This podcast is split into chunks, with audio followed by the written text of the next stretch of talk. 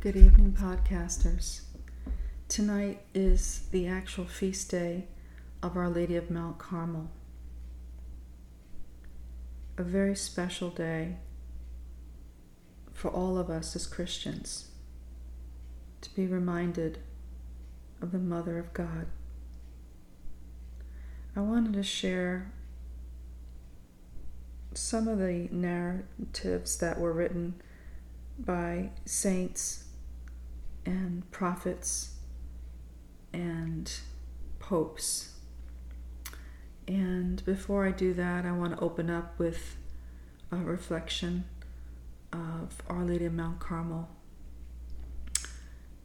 And I learned that today, the sacred scripture, the beauty of Carmel, where the prophet Elijah defended the purity of Israel's faith in the living God.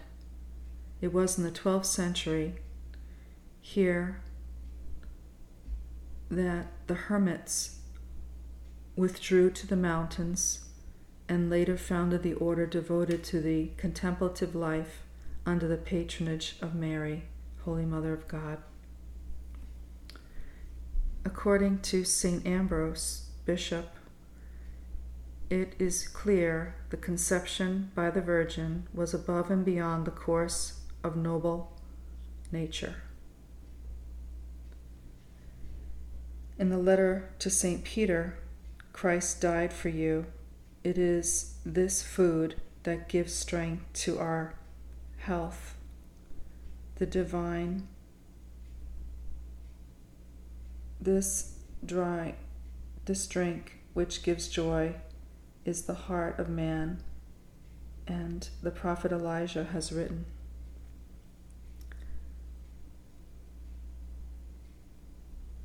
Mary was conceived in her soul, according to Saint Leo the Great, before she was conceived in her body. The birth which brings salvation brought no corruption to virginal integrity, brings forth truth was a at the same time a safeguarding of her virginity. This type of birth was fitting for Christ, the power and wisdom of God, a birth which he was with us in human nature, but far above us in his divinity. If it were not true, he could not bring us healing. He would be able to give us an example and so the birth of our Lord, the angels sing in joy, Glory to God in the highest. See the humble Jerusalem being built for all the nations of the world. Today I was very blessed as I gathered for my meeting with the Dominican lay group, Regina Patres.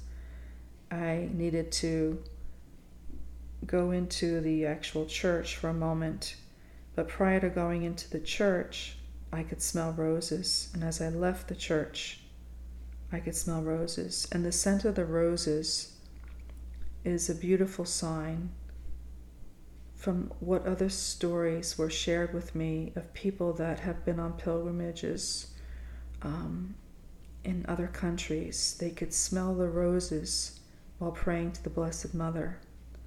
And the area that I can smell the roses was the exact area of our church where there was a fire.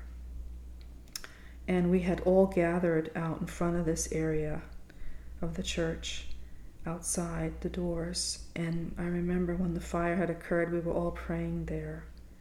And the connection that I believe I'm making was that the Blessed Mother was present to me.